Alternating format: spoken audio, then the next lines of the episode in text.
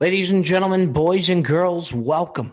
I can assure you, time in, week in, week out, the only place you need to be is right here with us on the Brilliant Dumb Show. I'm Big Game Bob, coming to you on your local airwaves, however you're listening, why ever you're listening. Folks, we're just happy you are indeed listening. We got a very, very action packed show for you folks today. First things first, what we're going to do is we're going to head over to Jersey Jerry, who I wanted to touch base with him, sent me just a ridiculous voicemail this morning. We're recording this episode right now, Thursday. It is draft night, the NFL draft. I got a ridiculous voicemail from Jersey Jerry um, that I want to d- discuss with him, do it on air. A lot of this stuff, when Jerry does something ridiculous, I like to not even talk to him and just leave it for the air so that it could be presented out to you folks. Uh, so we're going to be bringing in Jersey Jerry, and then we got the boys from Foreplay Pod. That is Riggs, Frankie Borrelli. All of you know him. All right, Frankie, right? Uh, Dave Portnoy's right hand man, and then Trent. These guys created an incredible podcast through Barstool Sports. They're huge now and, and really did an incredible job of ramping up the younger generation in the golf world. And they've just been spectacular. Again, they work under Barstool Sports and have just done a phenomenal, phenomenal job. Something that I want to talk to them about as well um, is they started this drink called the Transfusion. And I don't know if they started it, but they really put this cocktail on the map. To me, it is without a doubt the best golf drink out there. I don't even think it's remotely close. And they really put this drink on the map. Again, um, really been doing a lot for the golf world, for Barstool Sports. A lot of you folks listening today, I'm sure, are familiar with them. They've really, really done an incredible job. Uh, one more thing that I wanted to make an announcement on you probably noticed a different background here. Um, people have been asking in regards to us with Action Park Media. And I just wanted to address we actually will no longer be with Action Park Media. I mean, myself and Jersey Jerry. I love Action Park Media. I love Kevin Connolly. That's my guy. I appreciate and I love what they're doing, you know, taking a shot on us. But but when it came to just the future of this podcast, uh, we have a lot on the horizon and we have a lot in the works. And I just wanted me and Jerry to be able to do our own thing, and I'll let Jerry kind of speak for um, you know himself on his podcast. But I really wanted to have the freedom to to do my own thing with the show, and um, you know, kind of take on these different endeavors that we have lined up and, and, and coming up for the show. Nothing but love and respect for the people over there at APM. Um, you know, I'll be looking forward to see what they're doing, but it was just time to really take it on our own and and, and do our own thing and. I'm thrilled. And again, a lot to come within the next couple weeks, the next couple months. And in the meantime, ladies and gentlemen, let's bring on the big fella himself, the Jersey native that is the one and only Jerry Dunn. That is Jersey Jerry Gerard Gilfone. Are you with us? Gerard Gilfone, Jerry Jerry Diesel, Jerry Jerry Diesel, Jerry Don. Talk to the folks here at the Brilliant Dumb Show. He's got the black and yellow on. Talk to us, Jerry. This is custom, Bob. This is actually a T-shirt. The black is a T-shirt um, cut off the sleeves and sewed on the yellow crew neck sweatshirt. This is and, custom. And and you had that made. Do me a favor, Jerry Don, if you don't mind. I could hear Mel Kiper in the background. Yeah, I'll take care of it. Give me a second. Turn Mel Mel down just a little bit, Jerry Don, and then we'll be able to get into your custom sweatshirt. He's got a uh, he's got a Steeler shirt on tonight, and it kind of looks like a quilt in a way that was attached. Now, Jerry, who did that custom for you, Jerry Don? Uh, one of my co- one of my cousins' uh, friends, hundred dollars. I feel like I got beat a little bit, but you, you might have. You might have. We saw you get beat on the thing with the tattoo, Louis. I mean, I mean, it looks nice. I don't think it's worth a hundred dollars, Diesel. Me either. But I mean, it's it's all right. Okay. Yeah, I, think it's black, okay. black and gold until dead and cold. I like that. Okay, that's neat. That's catchy, Jerry Don. Now, Don, I I want to jump into something. Okay, I want to get right to it. You sent me a voicemail this morning, and if you don't mind, Jared, what I'm going to do is mm-hmm. I'm I'm going to play I'm going to play the voicemail right now for the folks of the show, just to hear kind of the things that I have to wake up to um, and the things that make you, Jerry. And, and uh, you know, I know it's a big night for you. I know it's draft night. Here it is again. For those of you listening to this on Tuesday right now, um, this is being recorded on Thursday. This is what I woke up to this morning. Benny the Jet, if you could fire up the voicemail. NFL draft tonight, Bob. You know, I know your opinion already. You want the Steelers to draft a quarterback. You think we need a quarterback. I'm getting tons of messages on Instagram, Bob, that the Steelers need a quarterback. the Steelers, right? They don't need a need a quarterback, okay? I know what they need. They need a running back, and I know the running back that they need. The running back they need is Najee Harris, okay? I got news for you, Bob, okay? Listen up and listen very, very close here. If the Steelers don't draft Najee Harris from Alabama, I'm out. Consider us not friends. I'm done. The show's done.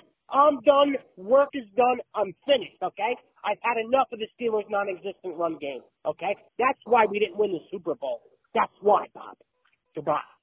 Diesel. I yeah. I, I wake up to this voicemail. Okay, and. Uh, well, it ain't a well, it ain't a joke. It ain't a joke. So, I mean, if you think it's a joke, it ain't a joke because, you know, Bob, you know, I look back in the last year and I see the Steelers starting off, you know, 11 and 0. And I just say to myself, a team like that, starting off like that, that's a Super Bowl team, number one. And they did all that last year without a running back. So Kevin Colbert, the GM, he's got to look at it this this year and say, why did we lose last year? Okay, you didn't lose because you you know uh, your defense was bad because they had a top five defense. You lost because you couldn't run the ball. there was no running game at all. I, I mean, they're averaging 1.9 yards a rush. you don't win. But Don, Jerry Don, that that's not why we're discussing this here right now.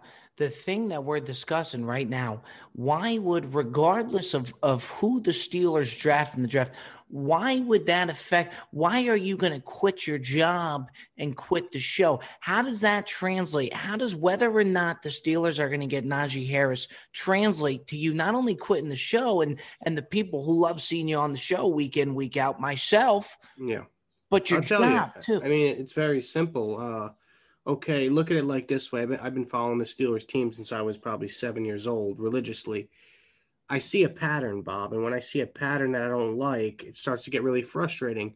And the pattern I see is this Steelers team, right? If they don't draft a running back and they go get whatever an offensive lineman uh, in the first round, okay, look at it like this. When's the last time you seen the Steelers in an AFC Championship game, Bob? Long time, right? Okay this team is on, is on the decline and I see the decline going like this and right now it's like that. Look at the vape. It's like that, then it's the like vape. that. I see the vape. And and folks, for those of you not watching on the YouTube right now, Jerry Don is using his vape to show the trajectory of the Steelers year by year. Uh, keep going, Jerry. I apologize. And right now it's like that, Bob. Even though they finished uh, you know, well over 500 last year, this team, if they don't sharpen up and sharpen up really quick, they will be the laughing stock of the NFL, which they kind of were toward, towards the end of the year last year. You know what I mean? No they question. Really but but but but Jerry, you're uh, you're still, and, and I get that, and I'm not disagreeing with that. But what I am disagreeing with it why does depending on what the Steelers do result in a you quitting your job? You got a baby on the way that we talked about the Patreon. Okay. Because because I don't want to be laughed at, Bob. You understand? And if I keep coming on here week by week, you know, during football season, and the Steelers got Benny Snell at running back, you know what I mean? It, it was never Benny Snell. He's a bum. He's a bum. He's fat. He's overweight. He's slow. You, you know, James Conner, the same thing. You know. But you think it's better to not be laughed at, not have a job, and not come on the show rather than to come on the show, have a job, regardless of what the Steelers do? Because what worries me, Jerry Don, is you are truly such a staple to the show now. You really are. But what scares me come football time is if the Steelers are not winning, we don't know what's going to happen to Jerry Dunn. Last time you got in a fight at work. Yeah. Okay. Last time we had to wake up to a cop pulling you off somebody, one of your coworkers. Okay. Because yeah. they lost, which I believe was a regular season game. It was. It was a regular season game. And we just don't know where you're going to go. If the Steelers are winning, it's great. And now you tell me that if they don't draft Najee Harris, you're done. And that scares yeah. me, Jerry Dunn. Do I think that's ridiculous? Absolutely. Do I think a lot of the people listening to this now think that's ridiculous? Absolutely. And, and go ahead, Don. No, I just, I don't, you know, uh, you know, like I said before, I don't deal with people laughing at me too well, Bob, because you know, you know, as a little kid, uh, you know, I don't like to have flashbacks like this, but you know, there was time where I was picked on, you know, and uh that's all I'm gonna say on that.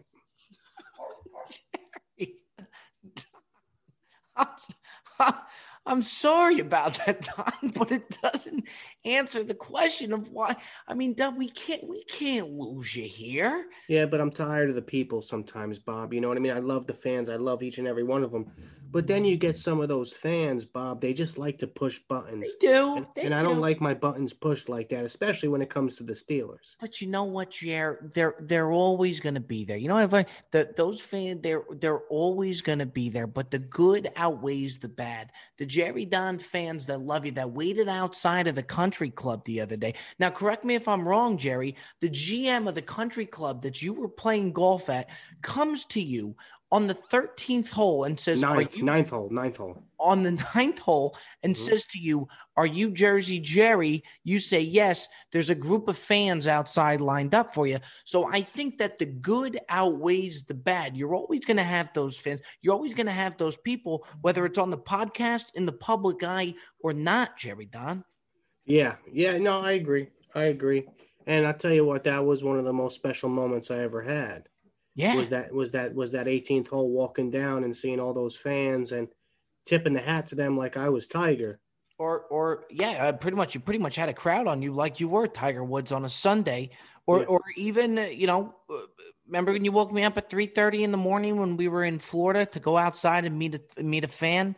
Yeah. Yeah, I remember. You had a drive through running the fans like we were a fucking McDonald's. There's people just coming in our driveway the entire of, of our Airbnb.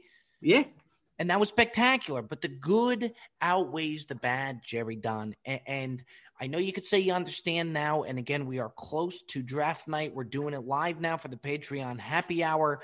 Um, and I am genuinely concerned. I also think, Jerry, if you got to look at it realistically. Why I'm very concerned is I do not think, if I'm being honest with you, the Steelers have. I don't want to say any chance. I think there is a slim chance that they do get Najee Harris. Um, okay, I understand that, but I'm pretty sure now the Dolphins they need a running back. Okay, but I've read some articles that the Dolphins are really, really interested in Etienne. So I think the Dolphins have two picks inside the top 20, do they? They might have two picks in the top They're 20. loaded. They're loaded with picks. Yeah, I I, th- I think that they're going to draft Etienne. And then I think that leaves the door open for the Steelers at 24 to come in and get Najee Harris. And if they pass on Najee Harris, listen, okay, I'll put it to you this way. I'm going to quit everything, okay? I'm going to qu- quit everything. I wanted to rephrase it. If Najee, Najee Harris is available at 24 and the Steelers don't draft him, it's a problem, and it's a very big problem. But if he's not available, I'll chuck it up as a loss. But if he's available, it's a different story. all right, all right. So that that makes me feel better. That makes me feel better because I do think if they have that, and again, this is weird because people are going to be hearing this when the draft had already taken place. Um, and and Don, that does make me feel better. But I, I can honestly say if he's on the board and the Steelers come up to pick, I will honestly be very, very concerned because if Jerry Don says he's going to quit his job, he's going to quit his job. If Jerry Don yeah. says quit the show, he's going to quit the show. Um, so we will see, and time will tell. Um, Jerry, in the meantime, we hope and pray we have you back next week. The people love you. I love you. You're my best friend. I need you on the screen. We need you on the show. Uh, will the Steelers get Najee Harris? That is Jerry Don. Jerry Don. We will absolutely see you next week, big fella. And by the way, uh, one more thing, Jerry Diesel. Yeah. Seeing the, Seeing funny, funny, papers, Don, and there he is, Jerry Don himself. Now, ladies and gentlemen, I, I tell you, I, I don't know what's going to happen with this draft tonight. He he's not kidding. I've seen him do it when they lost the playoff game. Um, when it comes to Pittsburgh Steeler football, this guy is clinically insane. He is clinically insane. And if he says he's going to quit his job, I truly believe he will quit his job. This is just, it's Jerry Don, and, and we love him for it. We're also scared shitless. But without further ado, ladies and gentlemen, I told you we had a very special guest on tonight. That is the boys from the Four Play pod really taking over the golf world um, long time coming would love to go out and get some golf content with these guys truly truly incredible um, one of their members who's been a, a been on the show f- confirmed friend of the pod um, has is not there with them so it's going to be barstool riggs frankie and barstool trent three out of the four let's head on over to our interview with the foreplay pod how we doing, Riggsy? How are you? We got Trent in the house. Frankie, how you doing there, Chief? What's up, Robbie? now I'll tell you, no, no, no lurch today. We had lurch on the show, and we had an absolute ball. Frankie, me and you, I've been wanting to have you guys on for the longest time. Me and you talked about it. We were at the bar, and I don't know if you remember this. We were just going to have a couple drinks. We end up having a ton of beers, and then finally the server came over to us and gave us a Jameson shot that we never ordered. Ooh. And we looked at that Jameson shot and we knew that that was it. That was going to be it for us. That was yep. the one that was going to just set us over the edge. I think we both looked at it and we looked at each other. We said, "This is a problem." Yeah, I mean, that was yeah. it was legitimately an issue. It was like a warm, just not chilled Jameson shot, yeah. not asked for, just unwanted. And but we we did it like champs, and we had a great night. Listen, I I've been a big fan of you for for a long time. Back in the Snapchat days, um, you know, you're my one of my best friend's first cousin. My yeah, shout out, shout out Kyle Berger. Um, so yeah, I mean, it's been a long time coming, man. It's like I feel like I've known you for a long, long time, and uh, I, I think you do a great job with the show. So we're happy to be on. Well, I appreciate you, boys, and I, I tell you, I've really been looking forward to having you guys on. I'm finally, I'm happy we finally got this done. Um, you you know what I want to get right out of the gate with you boys, okay? That gets credit but doesn't get enough credit, which is just fascinating to me. Okay? You guys really put the transfusion on the map. And uh, before you came out with this, it was like nobody even really knew what a transfusion was. I think it is far and away the best drink out there. Riggsy, am I wrong here? Well, look, first of all, thanks for having us. We're we're big fans. You are every time you talk, it's laugh out loud fun. like, no matter what you fucking say, it's awesome. laugh. It's, so, it's, it's awesome. So good. Awesome. I, I that fires me up. I can't get enough of it. It's so good. But and hearing you say transfusion like that, I might have to save that soundbite because it's just fantastic. But it's I didn't know, you know, like look, we're all none of us are like country club kids, right? We all just played public golf, going wherever the hell we could. Frankie's, you know, hacking up Eisenhower Blue out there, and we're all I'm back in St. Charles, Missouri, trying to get the cheapest. And the first time I ever heard of a transfusion was at Essex County Club in North Shore, Massachusetts. Uh, and I was my buddy's like, yeah, this is a great drink. Try it. Had it, and then I would tell other people about it. This is way before we ever were at Barstool doing a golf show, and it was very hit or miss. Like if you were mostly if you were like a country club person on the Northeast, you would kind of heard of it, but outside of that, nobody had really heard of it. And it was just at different courses where I did it. I didn't even know what was in it. I was like, hey, you should get a transfusion. It's fucking great, whatever. And then I we started talking about it on the show one time. Might even been way back when it was just Trent and I doing the show. And then uh, people started to tweet at me and be like, "What is that drink, man?" And so we just kind of started telling people, "This is the mix." This is, and people were going to the store, grabbing all the ingredients, and then just tweeting pictures at us. Uh, so yeah, I mean, I, I, I think it kind of was already getting bigger, but it's just a really good drink and everybody's always looking for the new drink right? Like you're we're all so sick ordering the same shit that you just want to try something new. So anytime something pops up on somebody's radar of like that's a really good drink everybody's sniffing around like what's what's in that little drink you're talking about there? So i, you know but the only part. the only problem that i have with the transfusion is I like it so much to where I want it to be mainstream in regards to restaurants, to where if I go out to a restaurant, I have no issue or ordering a transfusion. I would love to order a transfusion, but it, it's almost like it, the, the transfusion cocktail is just in the golf community to where if I order it at, at a at a restaurant, they they almost will not know what I'm talking about. It's like it's solely a golf thing.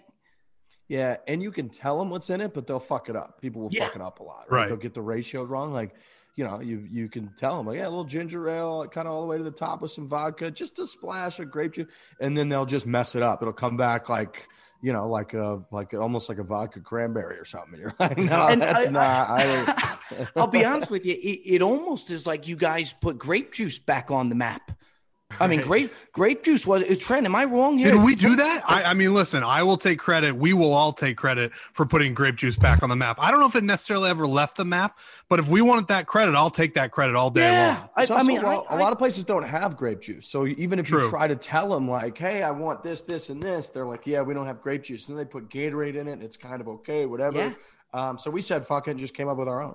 There, are 10 more, 10 times the amount of country clubs now stocking grape juice than there was before. And I absolutely love it. What I want to, what I want to ask you boys is this, okay? You guys go out and everybody that follows you see the amount of golf that you guys get to play, okay? When you're out there, do, do you almost have, is it almost still hard to believe that it's your day to day job? I mean, you see the amount of golf that you guys play, the courses you guys get to go it's got to still be hard to believe that this is what you guys get to do for a living. Yes. Yes. I'd say I've- Yeah, yeah. for sure. I mean, uh, I think I think we have a lot of those moments at Barstool. I've talked about that at length in my career here. That it's just a, you know, it's a place that um, when you have um, hobbies and you have like a love for something, you can kind of just grow into it. And we have such a great fan base and and so many people that that love to watch us do things for some reason. And I say some reason because I can't fathom someone wanting to watch me do anything. Like that's just how I. That's just how I am. That's how I'm wired. I, I just I think down on myself. I just can't believe that that's what people spend their time doing. But I could also put myself in the same shoes of my uh, of when I was like 16 and 15, and I would watch the rundown every single night of Dave Portnoy. Or every time Dave Portnoy would interview someone, I felt like I interviewed that person. Or every time he got backstage passes to the NFL show, I was backstage at the NFL show. You know what I mean? So I guess people just put themselves in our shoes. Um, so I I could see it a little bit, but yeah, I I um, pinch myself every single day that we get to do this stuff and we get to just create what we want, like whether it's a series that we want or anything. Um, it's really we're really blessed and lucky. Let me no ask you. Frankie. You you had an interesting situation because you were doing the pizza reviews with Dave, which obviously was such a hit, and you actually became a staple of the pizza reviews to where. It, it really, you think of Dave, you think of the pizza reviews, you think of the all right, Frankie. You got to now have the conversation with Dave. Hey, I'm going to go be joining the foreplay pod. I'm going to be going doing golf content. Was that a tough conversation to have with him? Oh, 100%. And he couldn't have been better about it. I mean, we're, we're still like tiptoeing around stuff to this day. I mean, we've got, it's like at this point, it's a full blown company, the golf thing. And we're still like, oh, maybe Frankie can go to this. But, but no, he's been, uh, he's been great about it. I mean, he's doing pizza reviews just by himself on selfie sticks now at this point, if you've seen the latest Florida one. So that guy, that guy could get a million views eating pizza if you filmed him through a penny. Like it just doesn't, it doesn't Right. matter what, who's there, what's there. He's Dave Portnoy. He's going to get it done um yeah it, it's uh he he was great about it though. He knows credit to riggs and trent they built something that was legitimate and i was able to to kind of latch onto because um, without that it would have been just what is frankie doing? You know i'm building this pizza review empire. Why are you going to go over there do that golf stuff? He saw dollars. He saw success. He's like go go ahead. Go do it. If it's working you know you can come back later if it's not so he's been great Now, and I would say too, I would say like with uh with Barstool, like Dave's been a genius in Barstool's a lot like a TV show where like on season three or four, like a main character can be added, right? And Yep. can become a huge part of the show. And like even if you look at The Office, like Will Ferrell on it, and like some people that's like their favorite part of The Office. So, you know, we've done the same shit, right? Like we've added Frankie. Um, he's his own character. He's carved out like a massive part of foreplay in the golf sort of like business that we do. Lurch has carved out a massive part and become a huge part of the four man scrambles and of photos and looking ridiculous and photo. Right? Like it's it's like we've been able to kind of adopt the model that Dave put on that we were all huge fans of that I know you were you're a fan of that like we wouldn't be at Barstool. Trent exactly like me, Frankie exactly like me in that like we were fans of Dave and Barstool forever before we were part of it. So in a lot of ways, like yeah, we've you know branched out and kind of been able to uh, carve out and build our own thing, but it's it's based almost on like mimicking uh, kind of what Dave did with Barstool, just doing it with golf. And I think like if you took the, the average weekend foursome of buddies, if you if you went out there and you had the production and you had like the plan behind it to film it in a really good way, like you'd get a lot of really funny, interesting shit. Like people were just funny and they have good camaraderie. And I think like us being able to bring that to people, like we are very lucky in that we're basically filming what people do all the time when they go out and play golf and it's relatable and we try to make people laugh but like that's what we would say that's what we say to sh- to each other off camera. It's the same kind of shit. Now right. but when you guys so when you guys start up are you thinking to yourselves are you thinking in advance to where okay we're going to start foreplay pod. If we can make this work we're going to be able to pull off what you guys are pulling off now to where I mean, you're living the golfer's dream. You you you really are. I mean, are you thinking to where okay, if we make this work, if we make this thing pop, nobody's going to question us because you're bringing in the revenue that you're bringing to where you're allowed to go. You could feel comfortable playing 36 holes a day if you want. Honestly, like Trent and I were like, let's try to come up with shit so that we don't get fired. Like that was literally that's always the goal. was like that was all we are like, dude, we just need to make ourselves useful so that when they look at us at the end of every year, they're not like, yeah, we could just get rid of these guys. Like that was, and our big thing was like, we were the two guys at the company at the time.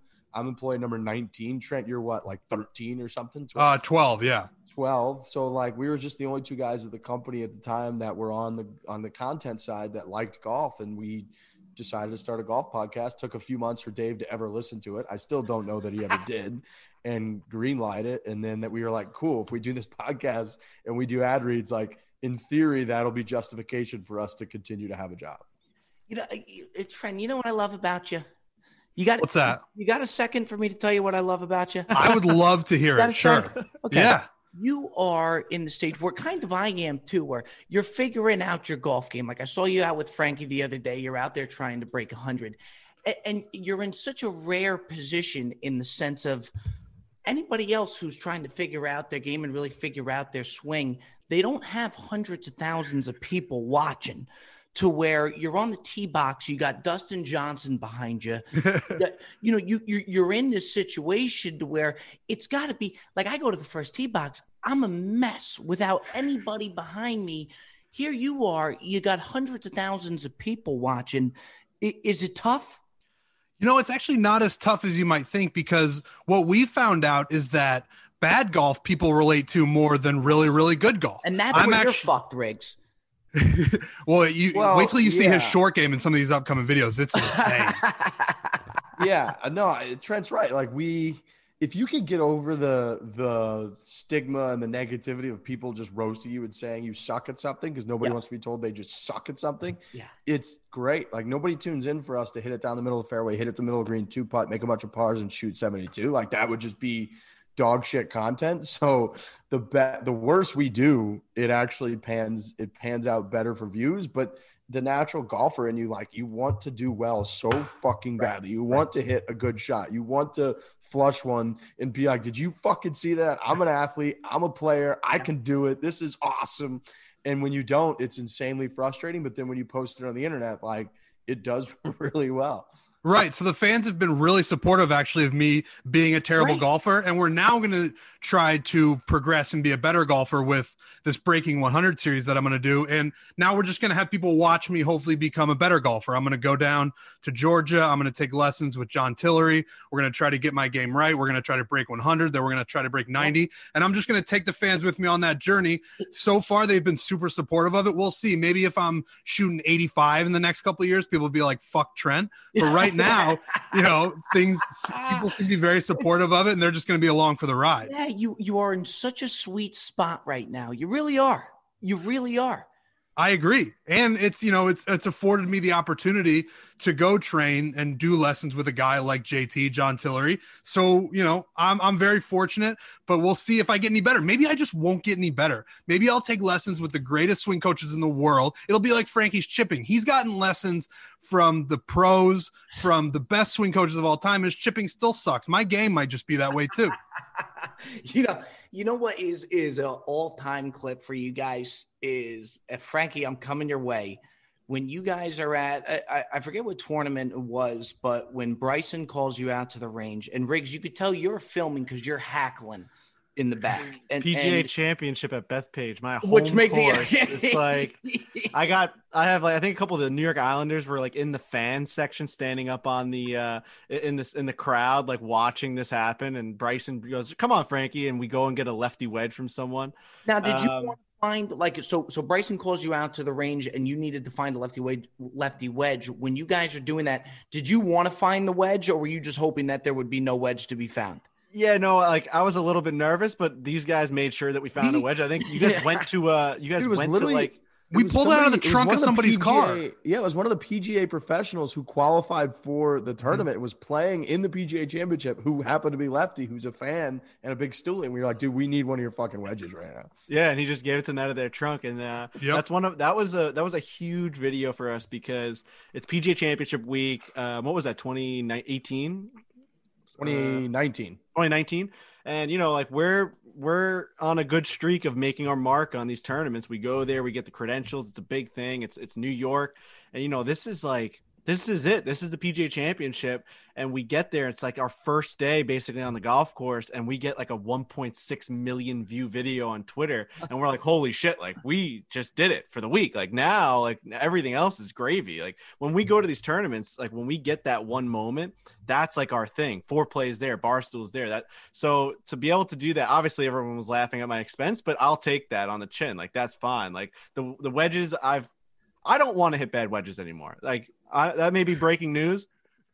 I'm legitimately trying to not do that anymore. Like I, when the cameras are not there, I mean, Trent and I have been playing a lot of golf together just solo, no cameras. I legitimately still chunk my wedges, and I'm like, this is not fun anymore. This isn't like for laughs on Twitter. This isn't for YouTube views. I want to hit this on the green, just me and you, me and you, Trent, and I just chunk it. And I said, I, I, you know what? This is fucking bullshit now.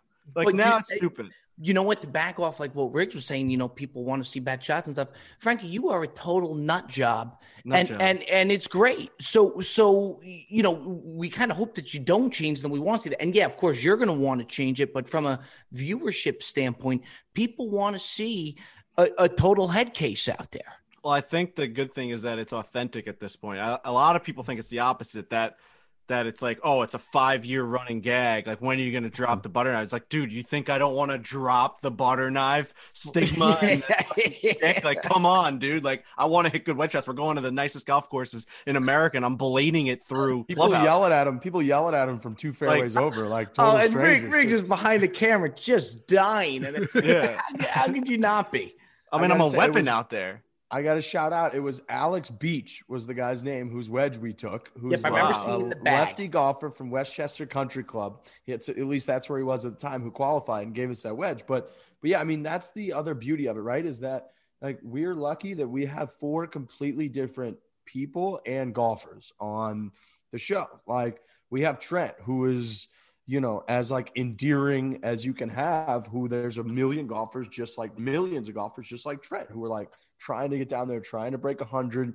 We have Frankie, who's a complete like nutcase out there. We Total have Lurch, who, like oh. hits the ball on a string and is pretty cool, calm, collected. Like we have me, who has the ugliest swing in the world, who like thinks he should be really good, but just isn't. And it's like we're just a ridiculous cast of characters. And like I said earlier, we just started the show because we were trying to help Barstool in some way so they would keep us hire or keep us employed, but it's also we're like everybody else. We're just golf nuts. Like we're obsessed with everything about the game. You can't help it when you fall into that trap of golf. Like it owns you forever. You think about your swing. You think about like, what's totally that new swing? What's that new swing tip? Fucking Trent heard from Kisner. What's that? Then you're on the range. You're like, yep. you know, what did Bryson say to, to Frankie about his chipping? And then you're working. That's all you think about when you chip for the next month straight. Like that's you're obsessed with every part of the game courses logos swings like everything and so it makes it for like infinite content because once you're hooked on this goddamn game like you're it's it's a relationship you're gonna have just forever. And also, Robbie, we just we just filmed a video and it hasn't come out yet, but we had one guy in the 70s, one guy in the 80s, one guy in the 90s, and one guy in the hundreds. Perfect. I mean, try legitimately everyone trying their hardest to score the best score they could possibly score, like competition, really getting angry when you hit bad shots, really being excited when you hit good shots. And we had a 70, an 80, a 90, and a hundreds. Like that is, you I mean, people, you, you, cannot script it anymore. No, and people are gonna say, "Oh, the guys who hit in the 90s and the 100s, you guys suck." But like, hey, not everyone hits in the 80s and the 70s. Yep. There's going to be people that relate to the guy who shot a 91 and the guy who shot 110. Like that, we have a little bit of everything for everyone, and that's natural. That's naturally the scores. So that's something I'm really proud of. As weird as that sounds, like the fact that we can range, you know, that many strokes and and hit that many people. Do you guys like? Was there a time for you guys like something that I always found hysterical was kind of like the beefs that you got into, like Justin Thomas and like you know, Bryson stuff like that. And like Riggs, I've heard you say, you know, how close now you and Justin Thomas are.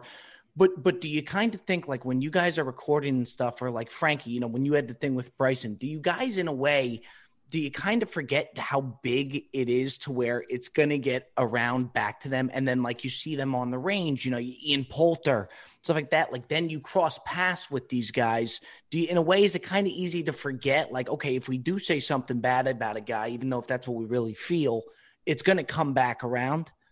Yeah a million percent. Like yeah. it's it happens almost every time. A good example is like two or three weeks ago i mean Billy Horschel wins the match play.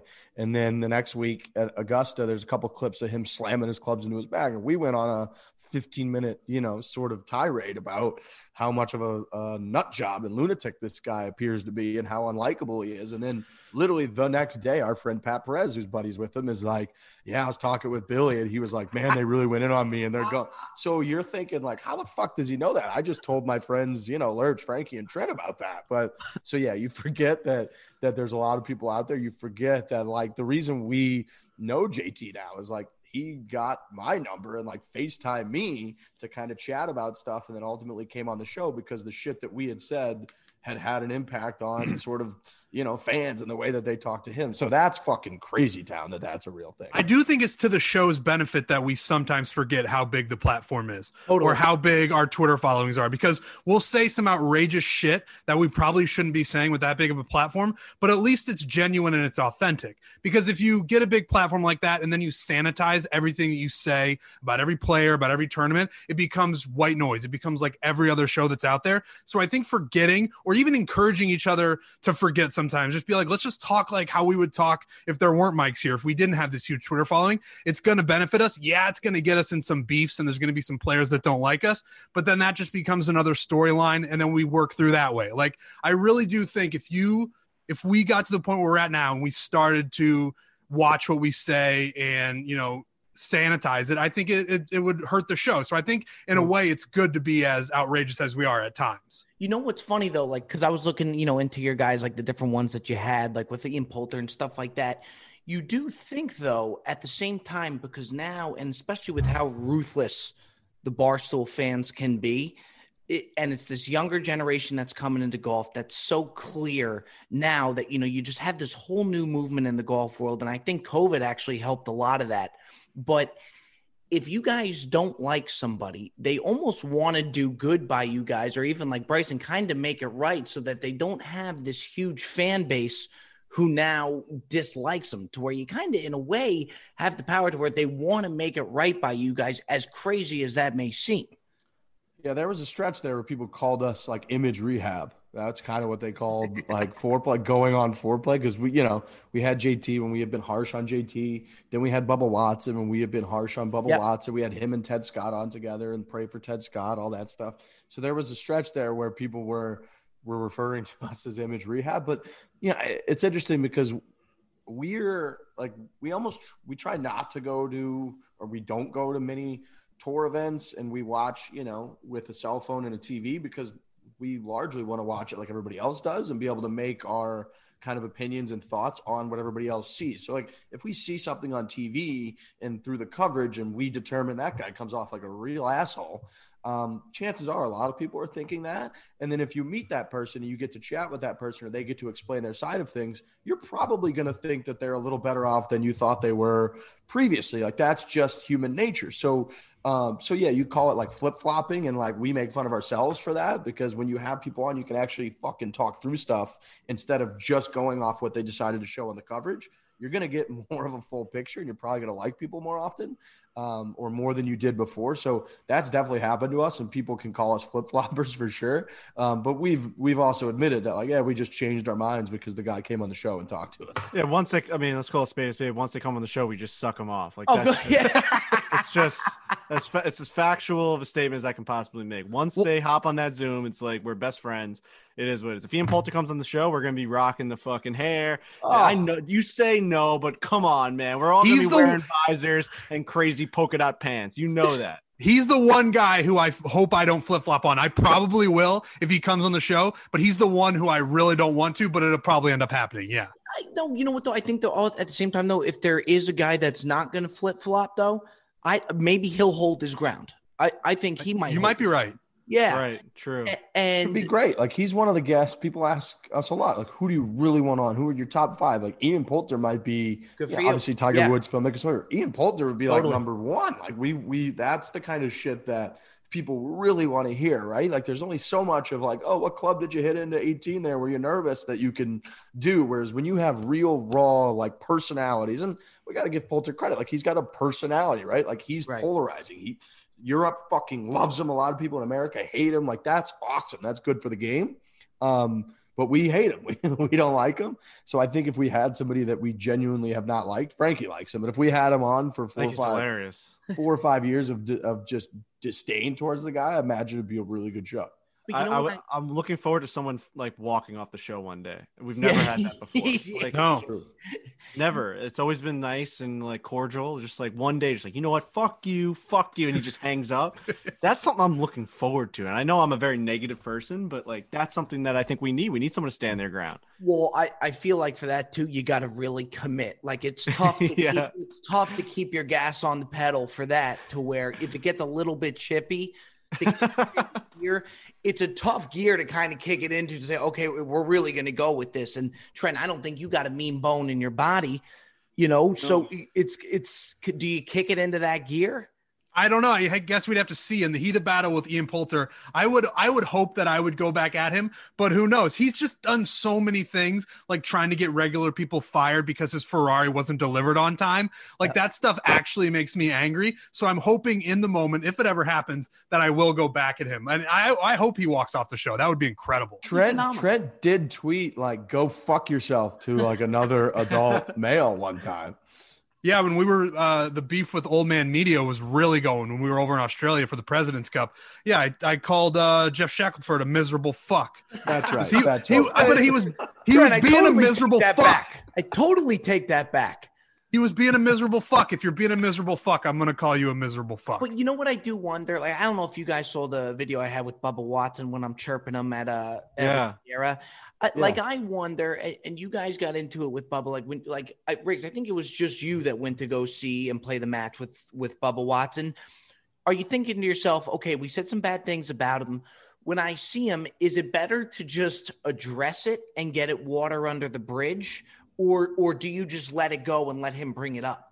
No, you have to address it. Like Frankie's always really good about that too. Of like we, because you yeah. know everybody's thinking it, right? So like if I show up but I'm just like, Bubba, let's bro hug and dap up, you're the man. Everyone's thinking like, I know what that fucking guy tweeted about Bubba Watson. Like, what is this? So you have to address it. Um, and I, you know, and I think that that we do. And I, but I think if you don't almost lead with it, then it's just like everything else is garbage that was said before that. Like none of it's real until you've addressed it, and then everyone's like, "Oh, yeah, okay, that's right." We had Matthew Wolff on one of these videos, the TaylorMade videos, yeah. and like I had just said, like he had. I think we were comparing his swing to Rory McIlroy's. I said Rory McIlroy has the swing of like a beautiful dove, and and you got this like orangutan looking swing. It's one of the most disgusting things I've ever seen. So when we're doing a video about his swing in person, I'm like, by the way, I said you had the ugliest swing on tour. I just want to let you know that that happened. And he was just like totally cool about it. He's like, all right, like, yeah, whatever. It was a little awkward, but then we got through it and he was awesome. So yeah, I think you do need to just clear the, you know, water under the bridge. This is what happened. Um, and I wish that people gave like sometimes we have haters all I mean, sometimes all the time we have haters that just see us with our takes and you know we'll we'll have like our producer will just put out like a 10 second clip of something stupid we said in a 2 hour podcast and that gets clicks and that gets views. But like same thing when we see like a Billy Horschel for 10 seconds getting mad on a golf course we make assumptions about him. We we make our comments. We go on about our show. But like if if we actually had him for an hour we'd probably find out that he's a normal guy, which I like. I wish every one of our fans had the same, um, you know, um, this is one of those foreplay moments when you know opportunities. The word hmm. opportunity. Mm. One, same opportunity with us. We're like, oh, just meet us. We're like normal people, right? Like they see us getting mad and angry on the podcast um, for five seconds, and they make their assumption about us. But if they if they talk to us all at a bar or whatever, it's like, oh yeah, they're just normal dudes. So I think it is like you know, it's water under the bridge type stuff. You got to give people. Um, you know the time of day to really find out who they are because we do talk a lot of shit uh, do we really guys, do. You guys got to be so prone to by now, like in the comments section. And again, you know, the, the the Barstool fan base, they're so loyal, but at the same time, they're they're they're vicious. Yeah. Are you guys just so prone to the comments now and the haters and the things that come in there to where you don't even check it, or you're just so used to it by now that you know how to just wear it? A little bit of both. I mean, for me, I think I post videos every fucking day, and I you just get roasted in the comments. But I eh, like the the biggest thing that helps you kind of just accept it is that if we were to respond to any one of those, they would immediately be like, "Ha ha, busting your balls! Uh, huge fan, love yeah. the show. If you're ever in town in Dallas, like you got to get out to my course. We'd love to host you." So like we've been through that song and dance a million times. That you understand that these people uh, on the internet are not who they are in reality a, B, they're watching. So like somebody will comment like, uh, can't believe you went with that club choice on, you know, on the third shot, you fucking idiot. I'm like, well, that's five minutes into the video. So clearly you're watching all the videos, which is great for us. Um, and C, you realize that like Frankie made a great point where he's like, dude, I'll be on in the comment section on, you know, YouTube when our video's going. And some guy's just saying the most like horrific stuff about me as a human being. And then like when I look up from that, I'm just in my kitchen, like cooking dinner with like my family. And that's like those worlds existing at the same time. The internet's just not a real place. So you learn that like it's not a big deal. It's not a real place. You just put the phone down. You're just like, I'm now away from that. this is now present. Like this is my it's, this is my reality now. I'm cooking like pasta. That's it. It's like coming up for air. When you're on the internet, you're underwater and you're just like anything can happen down here. But then when you look up from your phone, you're like, oh, I can breathe and it's fine. Like I I think you work on the internet long enough, and everybody on this show has been working on the internet for a very long time at this point. You do become numb to it. You'd be lying. Anybody who says they're not affected by the things that are said to you every once in a while on the internet those people are liars but if you if you're on there long enough you become numb to it and riggs is, is right you you comment back to them which you should never do because you don't no, feed the trolls all that bullshit it's a lose-lose situation it is but you do find out that they're like oh no man i'm just a big fan like i'm just on here just messing around doing whatever but yeah, you, you become numb to it. But it's at a certain point, you're just like, that's the internet, man. And sometimes you just can't help it. Like sometimes, you know, you're you had a few beers or a few transfusions, you're in the Uber on the way home for 10 minutes, and you scroll through and you see somebody say something that's just like wrong, and you just you just gotta fire. Like you just like, I gotta fire back here. And then you get down, you're in a little bit of a wormhole. But then, you know, that person will like DM you and be like, ha like, and you'll look at the history and they will have DM'd you like 30 times, being like, hey, do you think I should be a large or an XL in that new Barstool golf hoodie? You know, and it's like the yeah. same. So you, it's just not reality. It's not a real world. The, the problem, the problem I have, and like, it doesn't matter how you swing, how smooth your swing is. You're gonna have somebody that's gonna message you and tell you something to fix in your swing. My problem is, I go out and I actually listen to what they say. I got enough thoughts as it is to where I'm actually trying to make the adjustments as the comments are coming in, and it's just it's a total mess. It's a total mess. Frankie does that. yeah, I do. I have. I mean, my my mind is a fucking. It's a mess. But what are they like? The thing that always gets me, and I obviously get affected by a lot of this stuff. Like I read into it, and I just like whatever, just gets me aggravated. But the, the reality of it is like where number one what do they think like we're trying to accomplish? Are we trying to become professional golfers? Like i don't understand why critiquing someone's swing in a golf video an amateur golf video just trying to show off the golf course has anything to do with like you giving me tips about why i should be like yeah you didn't hit that green in regulation. Like what do you think this is? I don't understand. We're like i'm just not that good at golf. I don't i never said i was. I don't we're just out here golfing. Um and the other thing that i always have to remember is that like our, our website has just crazy bad negative comments. And when you look at like numbers, like just as a uh, when I just go on on Barstool Sports on my app, like you'll see it and they'll just be like, This is a joke, this is a joke, fire these guys, fire these guys.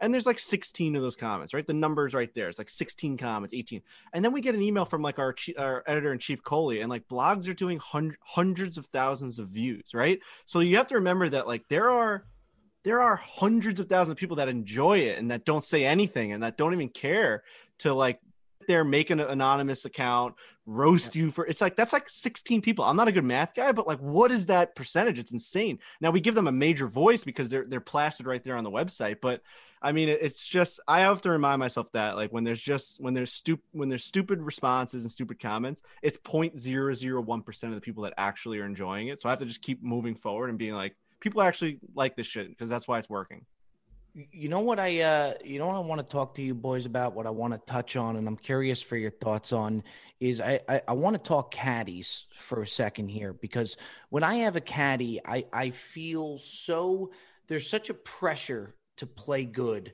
when you have a caddy in the sense of if you're spraying it right, spraying it left, you don't want them going and searching in the woods for your ball and stuff.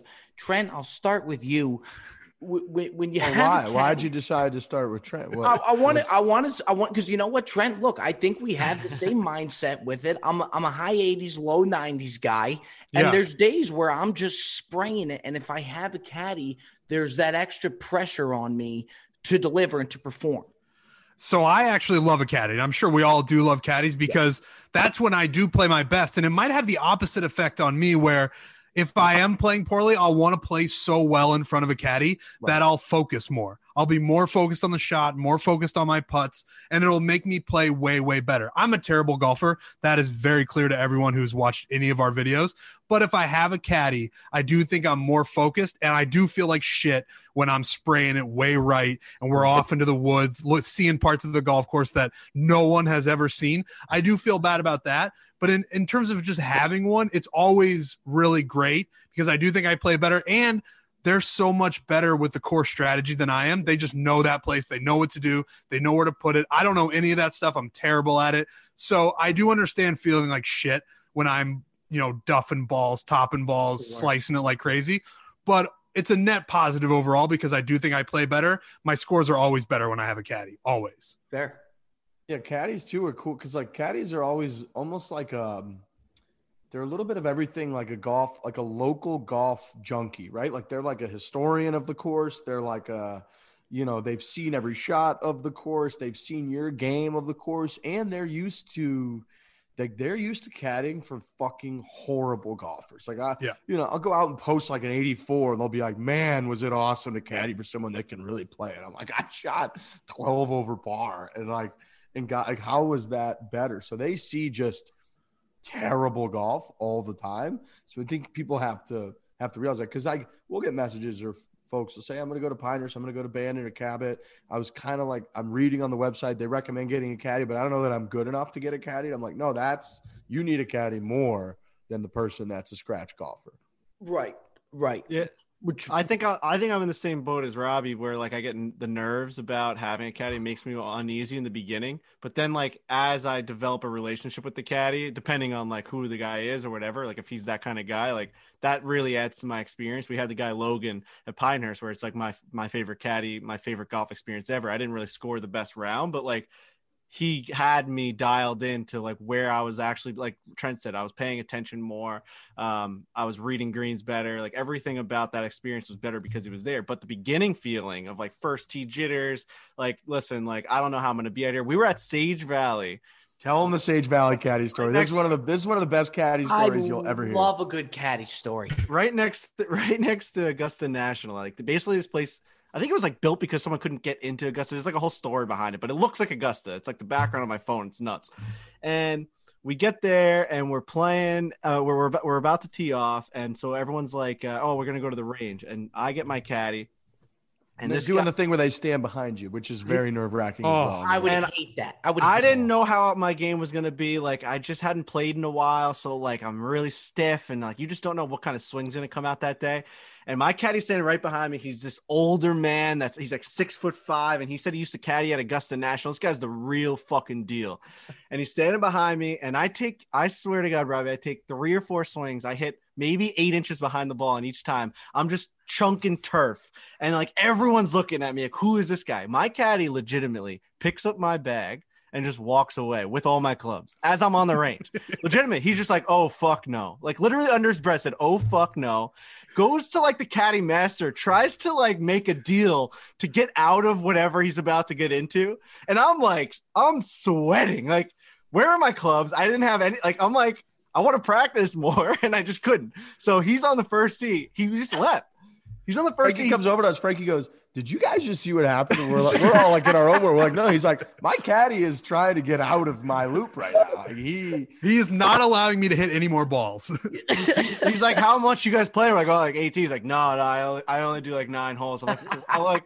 I was like, you just made that up. That's not a real thing. Like, I like we need to figure out how I'm getting my clubs back to play. I'm I, I'm I'm due onto the course. So he ends up. I, we we get driven over to the first tee, and he's laying down like out of it, just like on the tee box, like so just like like aggravated. Like try, he's just like, I can't believe it's what happened. Hands me my club. You haven't even you haven't even teed off yet. No, not Oh, so- I'm literally shaking, shaking. Kevin Kisner's there. Um, Lee Brice is there. Everyone's on the tee box seeing this happen. They're laughing. Kisner's like cracking up. And this guy hands me this my driver in disgust. Like, I guess we're gonna do this. And I tell you, I'm gonna tell you this, Robbie. He ended up being the best caddy I've ever had in my entire life. I striped a drive on one. He looks at me and goes, "Okay, now, now, now, what was that?" And like, he, a little sparkle was in his eye. And I'm telling you, he would do these things where I was about to hit a seven iron, and he'd step in front of me and look down on me, like just completely, just in my way, and go, "What are you thinking right now?" I'm like, "Well, I hit the seven iron 170." He goes, "You don't know this golf course like I do." He slowly takes a seven iron out, puts a six iron in, and he goes, "Aim left, buddy, and like swing free, swing with ease into the wind." And I would I would I would hit the perfect little cut onto the green. I'd look at him and he's like, "That man above, man. There's a man above that knows us." And he's like talking about God and all that stuff. We had the funnest time of I I I I, I will go back to that guy. If I'm ever at Sage Valley, I'm going to give him a hug because I just had such a great experience with him. It couldn't have started worse though. But that's the caddy experience. I, I would almost rather have a caddy that knowledge wise isn't great but has a personality. Yeah. Because they're they're with your crew. You know, you want them to have personality because they could add so much to it. But but the thing that I never understood that always bothered me is people who are going to read a putt and the caddy will tell them, you know, where to putt it, where the line is, and they'll question the caddy. And my thing is, these guys see these greens every single day. Most of these caddies spend 10 years there plus, you know, wherever they are. It just amazes me that the people that will question the caddy outside of the pros.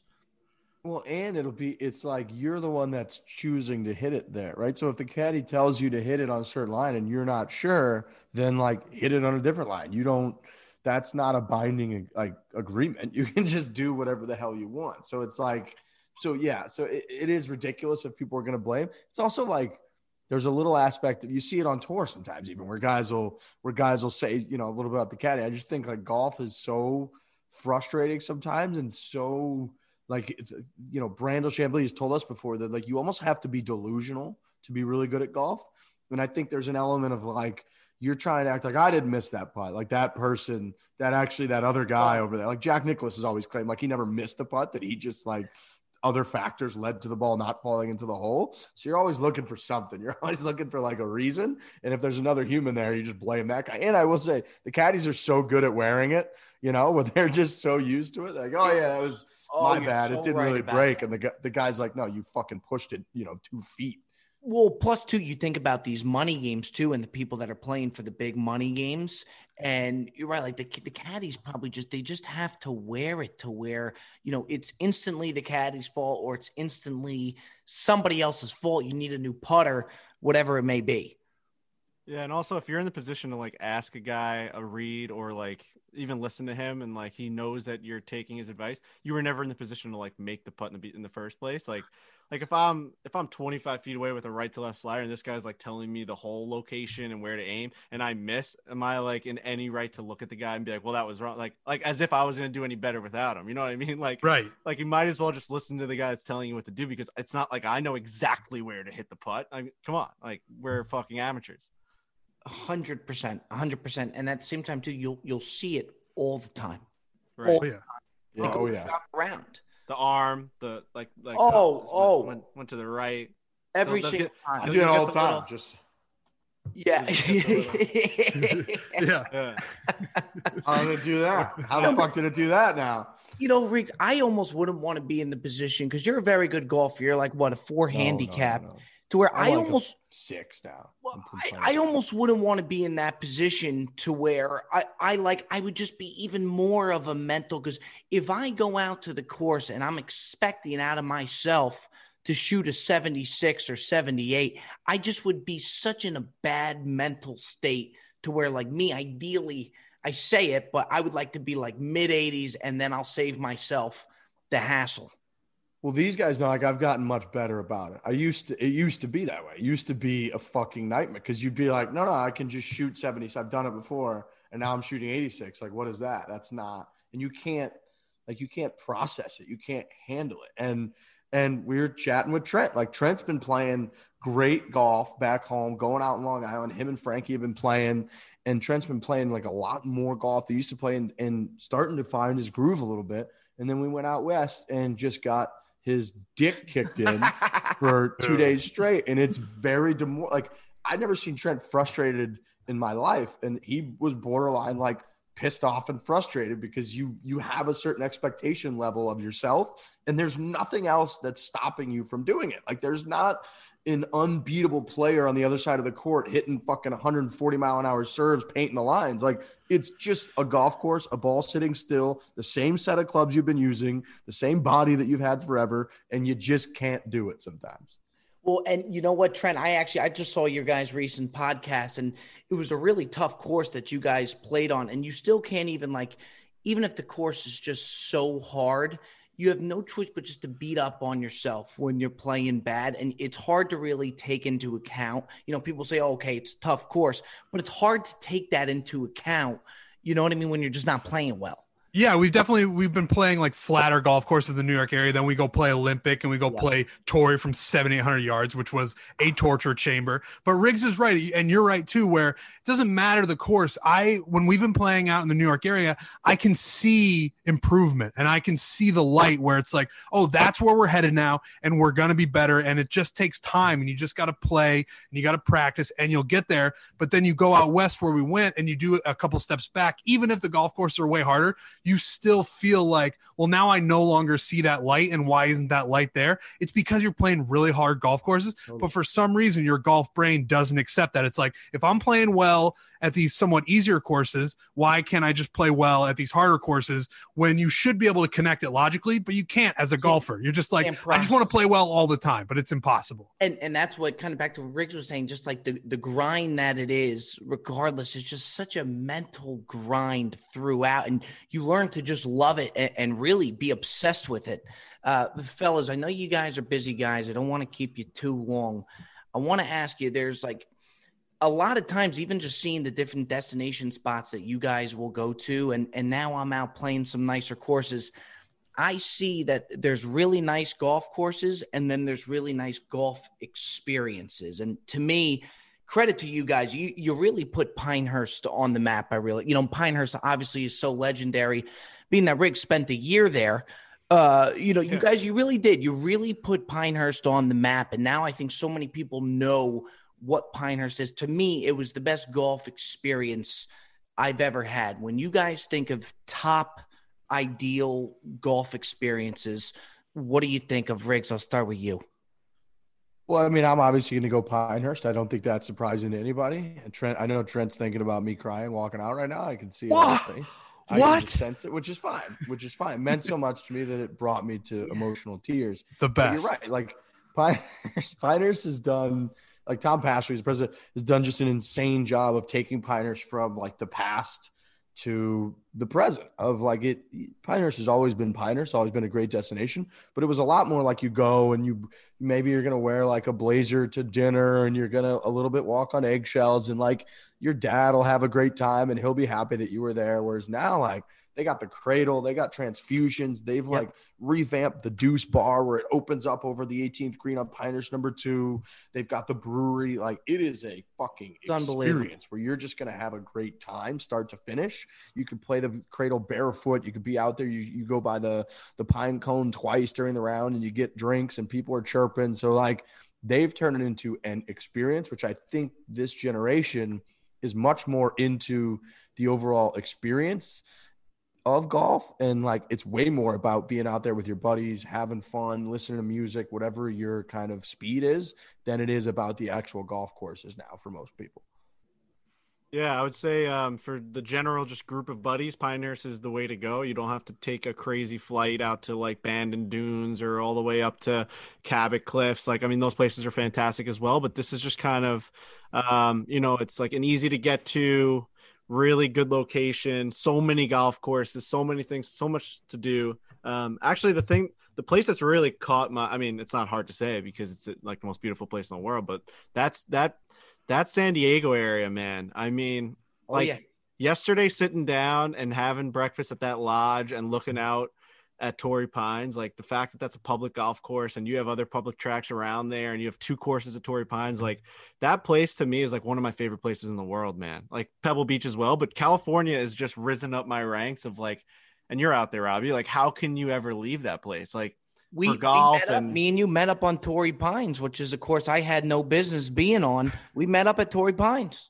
Right. And and people like I just posted a picture of it and like it looks like the most fake life place. By the way, great shot, Riggs. I mean, I just put that on my Instagram. The shot you got of me on I forgot what hole that was, like 16 or something. But sick, isn't it? Oh yeah. Unbelievable shot. But people are like, oh, must be nice. It's like, dude, that's a fucking public golf course. Guys are wearing yeah. t-shirts and tank tops out there. Yeah. Go like that's not like a me being a little brat going out there and playing a fucking resort. Like Go to Torrey Pines. You can just 45 bucks if you live there. If you right. live there and you have a city card, it's like 45 bucks. So it's so like, that's, that's, a great golf experience to me. Like it's not yeah. you don't need to it's not exclusive. You don't need to like spend that much money if you're a local. Like you could just go there and just and you're on another planet.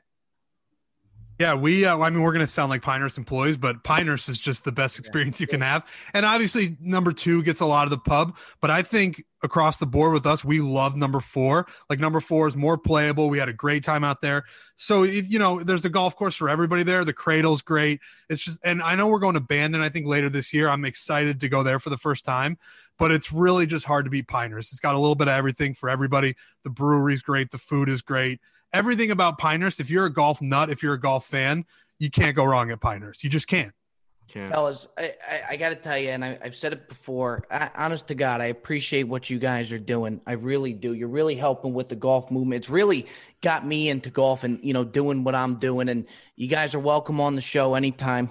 Keep pumping out the content. Keep firing Frankie Stank away from the Jameson shots. And I, fellas, I really appreciate the time. I really do. Uh, we really appreciate it. We've been big fans. Um, your golf stuff is fantastic too. You know, you got the whole little crew with you. We, I mean, rigatonis and the cold cuts and just every person that you bring out there is phenomenal. Hopefully, we can meet on the golf course. Uh, maybe we'll we'll do something. With, with Fellas, we got crew. that. That's a must. That we will make mm-hmm. happen. I think from yeah. a content perspective, I think that would just set the world on fire. Totally. Your fucking voice makes me laugh every time. Right? It's the best. It's, it's so, so good. good. It's the best, man. It's the best. Thank you for having us. We hey, I really, it. really appreciate you, fellas. All right. Until next time. Thanks, Robbie. Robbie. Thanks, Thank man. You. Later, boys.